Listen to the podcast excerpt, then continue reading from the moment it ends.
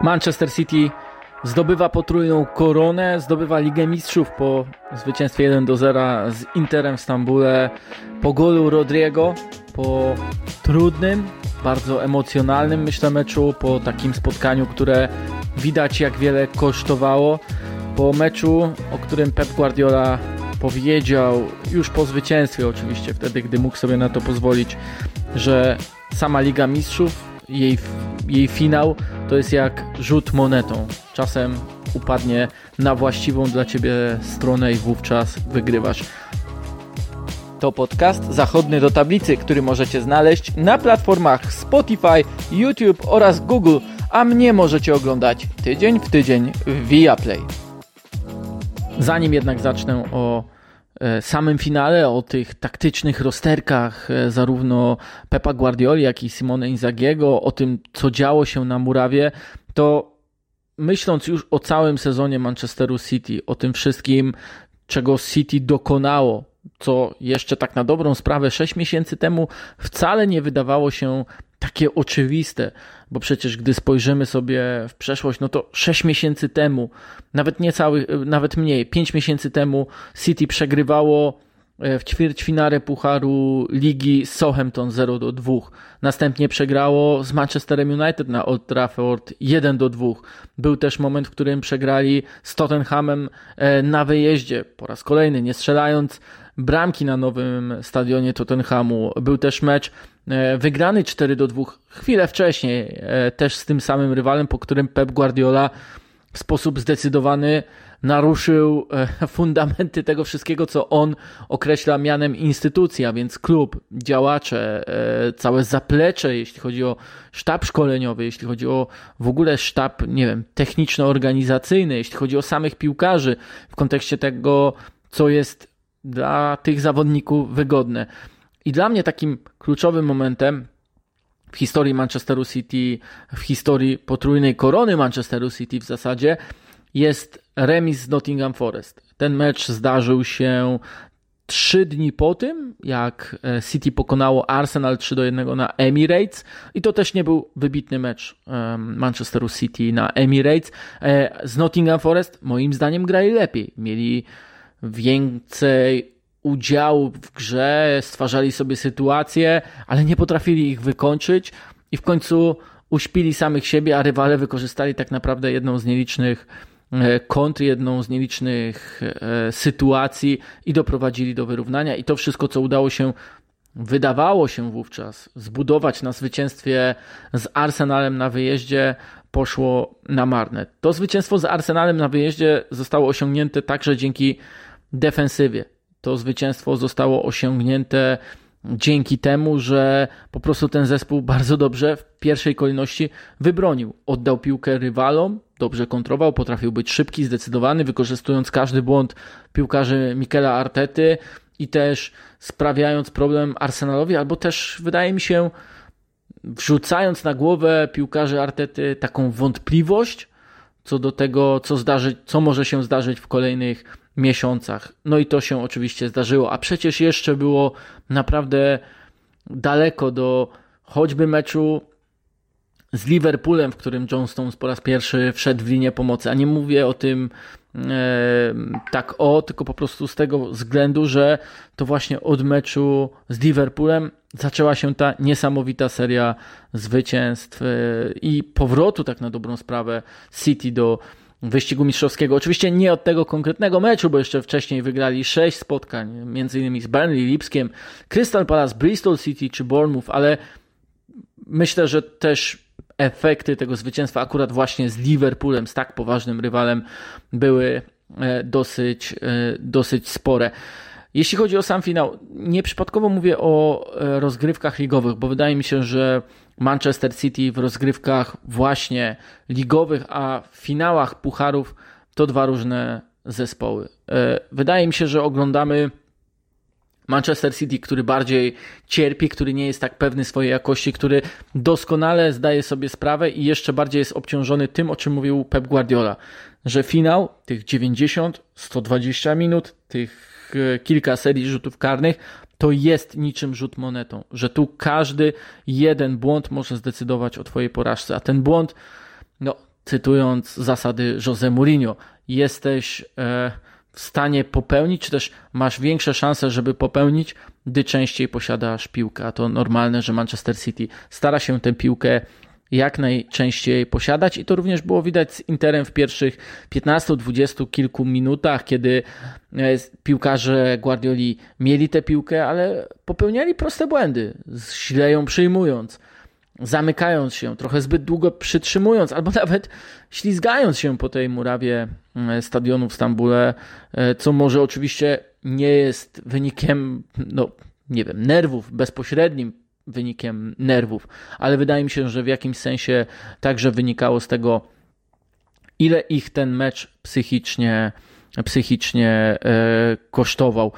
Patrząc na finały Manchesteru City, to wydaje mi się, że też ten mecz z Chelsea dwa lata temu wpłynął bardzo na to, jak City wyglądało. Inaczej odbieram triumfy e, w choćby Pucharze Ligi, choć sam Pep Guardiola mówi, że kolejne zwycięstwa e, w tych rozgrywkach, lekceważonych często przez kibiców czy ekspertów, sprawiały, że sam Manchester City e, nabywał ten nawyk zwyciężania i on był niesamowicie ważny. I pewnie też w jakimś stopniu przyczynił się do tego, gdzie Manchester City jest na koniec obecnych rozgrywek. Ale jak sobie porównamy Manchester City kroczący od zwycięstwa do zwycięstwa z pełnym przekonaniem, z ogromną jakością, z taką powiedziałbym swobodą, bo swoboda jest tutaj najważniejsza w realizowaniu bardzo trudnych zadań taktycznych, w realizowaniu bardzo trudnych zadań technicznie, jeśli chodzi o sposób rozegrania, e, proste wydawałoby się w wykonaniu rzeczy. Oczywiście mowa o piłkarzach nadal na najwyższym poziomie, ale jednak to, jak szybko oni potrafią piłką operować,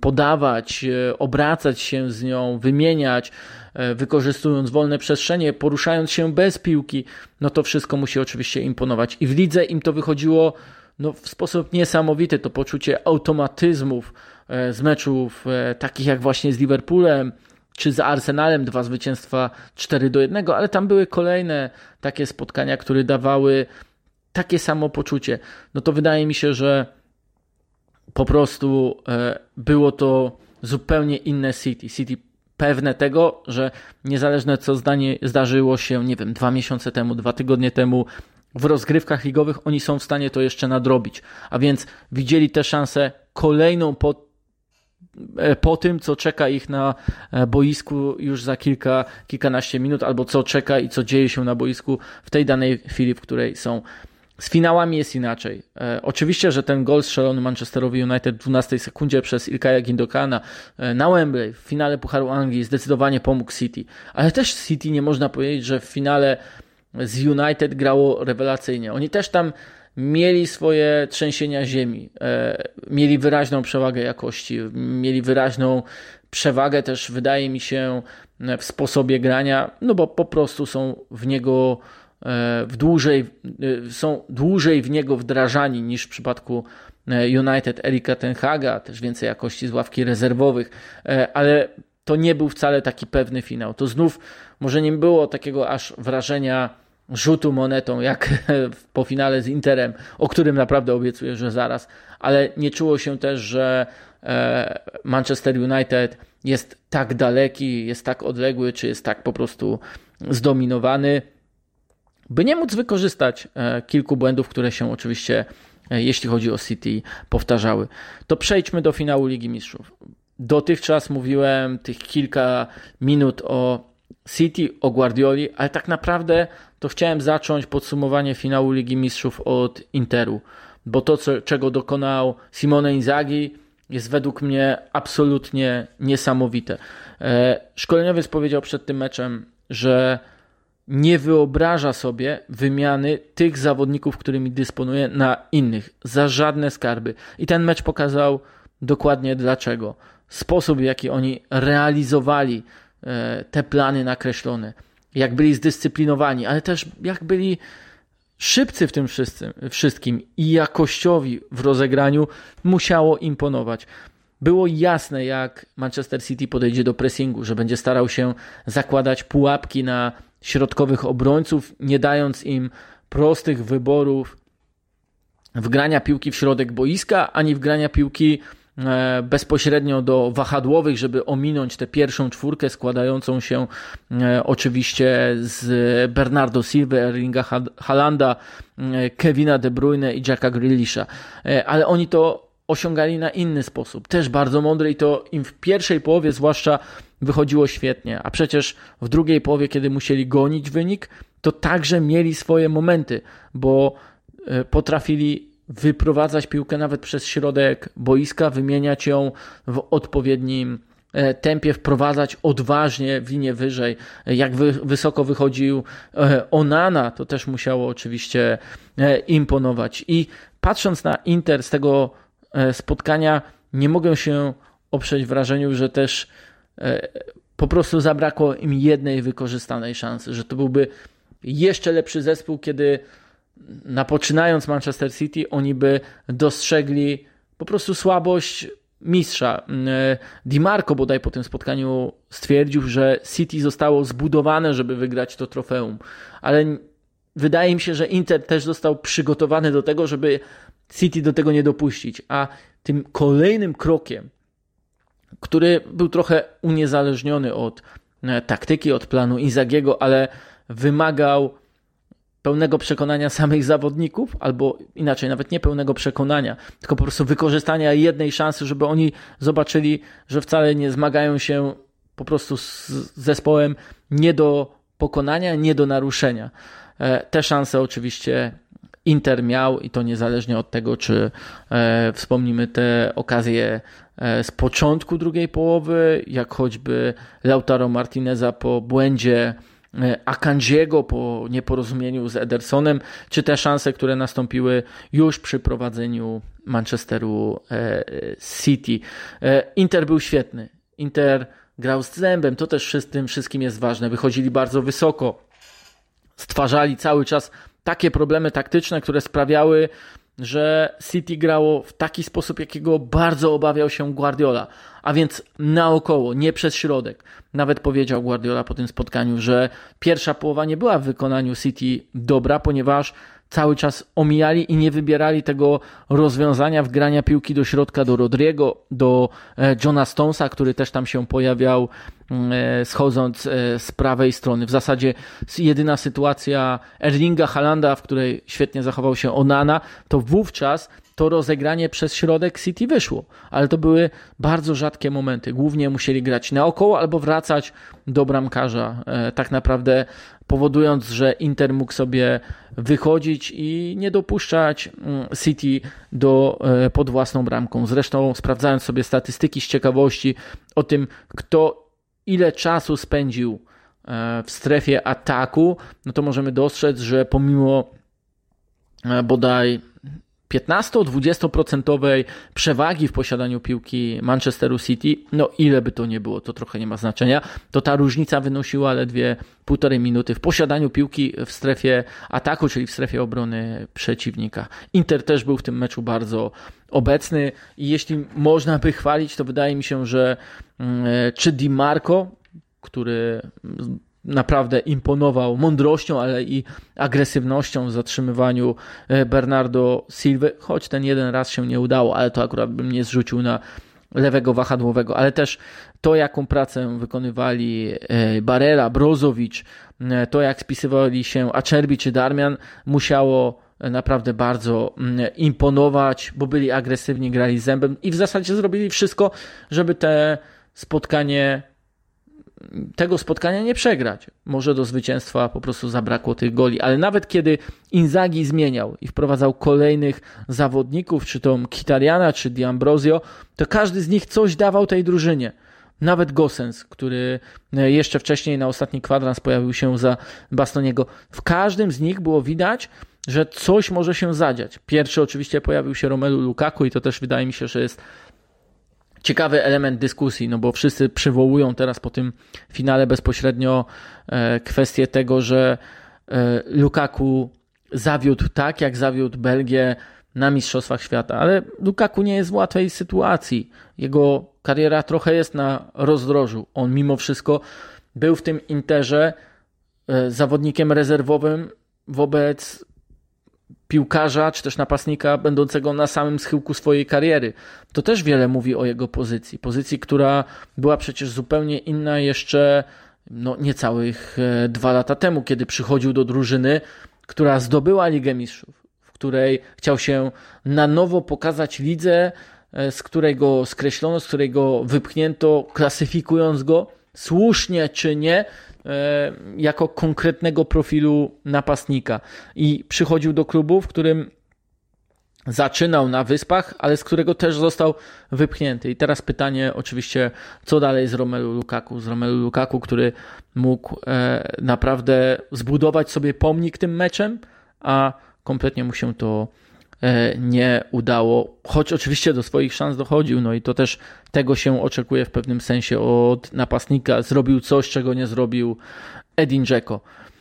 Jeśli chodzi o decyzje taktyczne, bo to też przecież taka jest tematyka podcastu, żeby rozmawiać o taktyce, Pep nie przekombinował w tym meczu, ale Pep zmieniał. To, że wybrał inne rozwiązania niż, niż dotychczas, ale one nawet były, powiedziałbym, takie subtelne w realizacji, to nie zmienia faktu, że zmieniał. Te najważniejsze zmiany to wydaje mi się John Stones ustawiony jako prawy obrońca i z tej prawej obrony schodzący do środka. To wydaje się o tyle logiczne, że e, biorąc pod uwagę sposób, w jaki atakował Inter bezpośrednio, grając na Dzeko, na Lautaro Martineza, to wydaje mi się, że nie chciał Guardiola ryzykować tego, że Stones będzie musiał wracać w tych fazach przejściowych ze, e, z pozycji środkowego pomocnika do środka obrony, a znacznie szerzej będzie Akanji. Akanji nie trzymał się takiej szerokości e, jako nominalny środkowy e, obrońca, tylko właśnie tylko właśnie był powiedzmy troszkę bliżej, bo wiedział, że jeśli coś się będzie działo, to w pierwszej kolejności on ma bronić światła bramki i w strefę prawego obrońcy nominalnego zbiegnie zawsze John Stones. E, to jest pierwsza zmiana. Druga zmiana to pozycja Kevina De Bruyne. Czy ona wynikała z tego, e, co działo się ze zdrowiem Belga, czy po prostu z jakichś innych rozwiązań, to widzieliśmy e, w pierwszej połowie, że grał on bliżej lewej strony, a nie prawej. Dopiero tak na dobrą sprawę w ostatnich minutach, kiedy już widać było, że cierpi z bólu i kiedy dwa razy próbował dośrodkowywać z prawej strony, spod linii końcowej i wyrzucił piłkę na aut bramkowy, no to wtedy pojawił się w tamtej strefie. Ale generalnie, jak sobie nawet spojrzymy na średnie pozycje drużyny, to grał znacznie bliżej e, Jacka Grealisha. E, I to też było ciekawe, bo wydaje mi się, że starał się w ten sposób wykorzystać przede wszystkim to, jak broni Dumfries i też jak bronił Mateo Darmian, szukając tam poruszania się tych zawodników, współpracy De Bruyne, Halanda oraz Ilkaja Gindogana oraz tego, że piłkę potrafi przytrzymać i przyciągnąć do siebie no, wahadłowego Interu Mediolan Jack Grealish.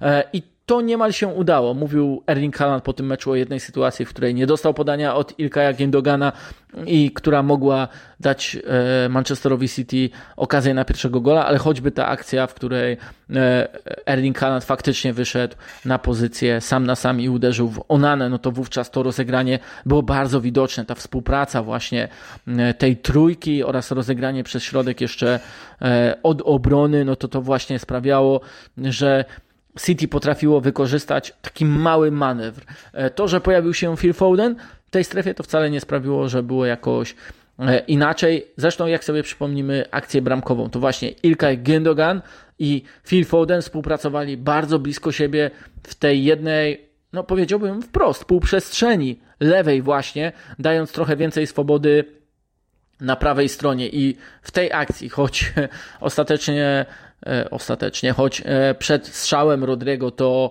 e, Phil Foden dryblował od bramki Onany, to udało się City mimo wszystko, będąc jeszcze w strefie ataku, szybko zmienić stronę gry. Coś, czego nie udawało im się długimi fragmentami pierwszej połowy, ale nawet i drugiej. Oni cierpieli grając na koronkę. Szybko patrzę na statystyki wymian podań, no to te najczęstsze zachodzące były pomiędzy, pomiędzy środkowymi obrońcami, pomiędzy Ake, e, pomiędzy Diaszem, pomiędzy Diaszem oraz e, Akanjim, pomiędzy Akanjim a Bernardo Silvą. Tylko Ake grający do Rodriego to była ta jedyna wprowadzana, jedyna wymiana, jedyne połączenie w drużynie Manchesteru City, jeśli chodzi o podania, w którym piłka była zagrywana do środka pola. I o to bardzo się irytował w pierwszej połowie mm, Pep Guardiola, często widząc schodzącego nisko Gindogana, który gra wstecz zamiast do środka, e, do środka pola. I gdy sprawdzam sobie statystyki, to teraz patrzę, że e, do, do Stonesa Gindogan to są tylko dwa, e, dwa podania, ale też otrzymując podania od Akandziego, od Ake, Stones, to są łącznie 3 i 2 e, zagrania od Diasza i od Ake, więcej od Akandziego, no ale mówiłem, oni współpracowali znacznie bliżej między sobą i to mogło powodować, że ta gra nie była tak szybka w Manchesterze, e, w Manchesterze City. Nawet mówił Pep Guardiola, że w pierwszej połowie nie mogli odnaleźć Johna Stonesa, ale to, co John Stones zagrał w drugiej połowie, to było coś niesamowitego. E, jak on przyjmował piłkę, jak wyprowadzał ją, jak wchodził w dribbling. Wydaje mi się, że to też jest takie um, mocno pokazujące sposób myślenia Manchesteru City, albo nawet nie sposób, tylko automatyzmy, jakie ma ten zespół. Otóż w momencie, kiedy im nie idzie, oni stawiają jeszcze bardziej na odwagę. Czasem jest to jeszcze wyżej ustawiona linia obrony.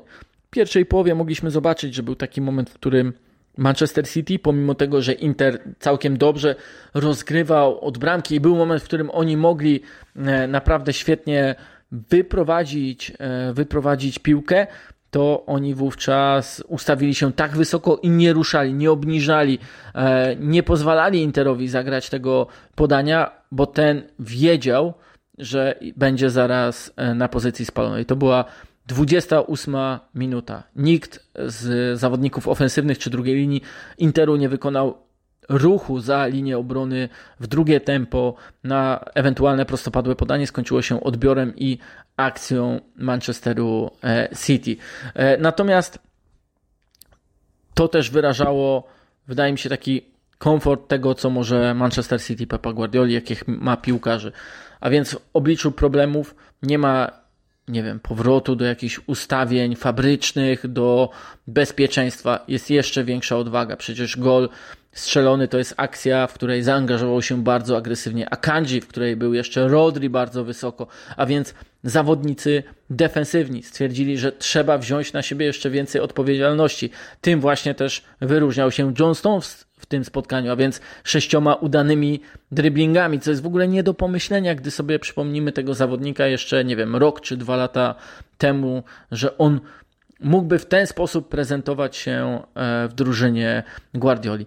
Oczywiście, że moglibyśmy powiedzieć, iż ten finał nie jest wyrazem Manchesteru City w tym sezonie, że to nie jest e, nawet, nie wiem, jeden z dziesięciu najlepszych występów Manchesteru City, ale wydaje mi się, że ten występ zwłaszcza Stonesa, ale też obrońców, jak i Edersona doskonale podkreśla, czym Manchester City stał się w trakcie tych rozgrywek.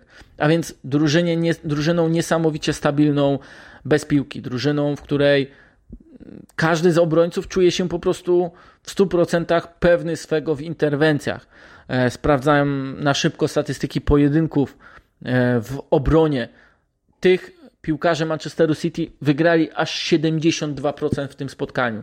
To jest niesamowity wynik jak na poziom, o którym rozmawiamy i oczywiście, że Inter dochodził do sytuacji, że zdarzyły się, nie wiem, przegrane pojedynki główkowe, jak ten choćby Bernardo Silva z Gosensem, co dosyć oczywiste, e, biorąc pod uwagę dysproporcję wzrostową, fizyczną między tymi zawodnikami, ale jeśli na poziomie finału Ligi Mistrzów zespół wygrywa 72% pojedynków w defensywie, no to jest to coś absolutnie niebywałego. Ruben Diaz wygrał ich aż 13 z 16, a Kanji i Ake byli bezbłędni. John Stones może tak często nie wchodził w te pojedynki defensywne, ale również się nimi wyróżniał. Zaangażowany był w zasadzie każdy e, zawodnik e, w tę defensywę.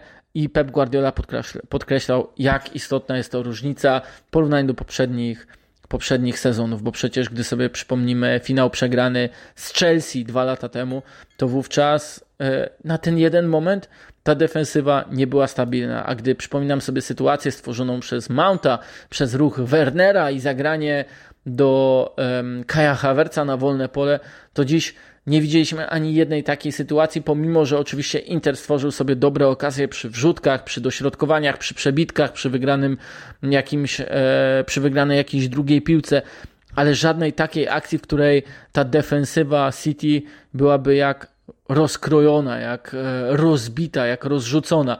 Nawet kiedy Ederson zagrywał niecelnie, czy też Akanji nie porozumiał się z bramkarzem. E, Pep sam mówi, lepiej teraz bronimy. Każdy z zawodników czuje się po prostu w tej defensywie bardziej, e, bardziej solidny. Oczywiście że te zmiany, które dokonały się w Manchesterze City na przestrzeni tego e, sezonu, wpłynęły na nie wiem, umiejętność panowania nad emocjami, chociaż te emocje były doskonale widoczne, e, tak jak mówiłem w pierwszej części spotkania, ale i w ostatnich minutach wydaje mi się, że mimo tych szans udawało się je kontrolować.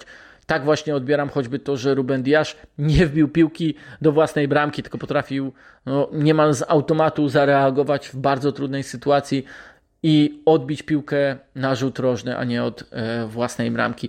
I tych i tego typu przykładów byłoby e, oczywiście, e, oczywiście więcej. Ten mecz jak sobie spojrzymy na e, statystyki, wydaje mi się, że był jeszcze we, pod względem gry bramkarzy bardzo ważny. E, oczywiście, że Ederson wybronił kluczowe sytuacje, ale to też jego podanie rozpoczęło akcję bramkową. On zagrał nad pressingiem Interu do Johna Stonesa i to pozwoliło trochę wyżej przesunąć się całemu Manchesterowi City. Świetnie rozgrywał Onana. Trzeba go absolutnie pochwalić. 84% dokładność zagrań, 7 z 11 długich piłek dokładnych, aż 3 zagrania w strefę ataku przeciwnika. E, to wszystko jest oczywiście ważne, ale on był po prostu pewny. I to, co wydawało mi się najciekawsze w tym meczu, że żadna z drużyn nie widziała sensu presowania bramkarza. E, w takim sensie, że doceniano jakość, jaką prezentują Ederson oraz Onana przy piłce. I te ich jedyne błędy, a one się zdarzyły. No, u Edersona w pierwszej połowie, kiedy był strzał z dystansu bardzo niecelny e, Interu i ta pomyłka Onany w drugiej połowie, kiedy Bernardo Silva nie potrafił tego wykorzystać, one nie wynikały z pressingu, jeśli już to ze zbyt dużego luzu albo może ryzyka podejmowanego przez samych e, bramkarzy, ale to jest też pewna pewne docenienie tego, czym staje się światowy futbol, że widząc, kto jest tym zawodnikiem wolnym w pierwszej fazie akcji, a jest nim po prostu zwykle bramkarz, ani jednej, ani drugiej drużynie nie opłacało się presować. Oni starali się za wszelką cenę tak Inter, jak i City zablokować linię podania. Mimo wszystko mówimy o 84% dokładności zagrań e, Onany i 83% dokładności zagrań Edersona. Oni to potrafili robić i to też jest, e, wydaje mi się, kolejny sygnał, jak istotne jest to nie tylko jak bramkarz e, broni w tak kluczowych momentach, jak to robił Ederson, ale i o, o Nanie możemy tak to powiedzieć. W pierwszej połowie po interwencji przy strzale Halanda i w drugiej połowie, gdy Phil Foden miał jeszcze na 2 do 0 sytuację, że nie tylko bronienie się liczy, ale też ta gra nogami staje się w zasadzie jeszcze, jeszcze e, ważniejsza. Manchester City zdobywa potrójną koronę.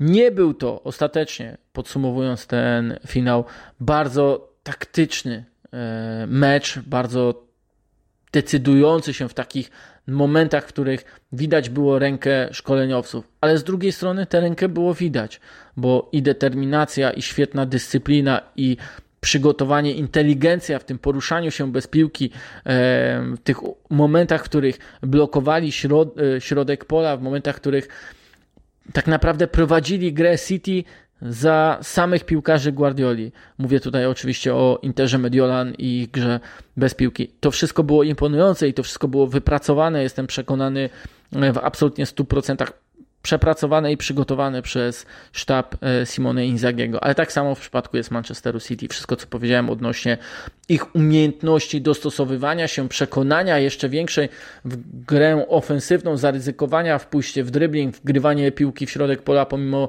tego niesamowitego pressingu Interu, e, ich umiejętności blokowania itd., tak itd., tak to jest praca trenera, więc to też był taktyczny pojedynek, w którym nie można powiedzieć, by któryś ze szkoleniowców popełnił e, jakiś błąd.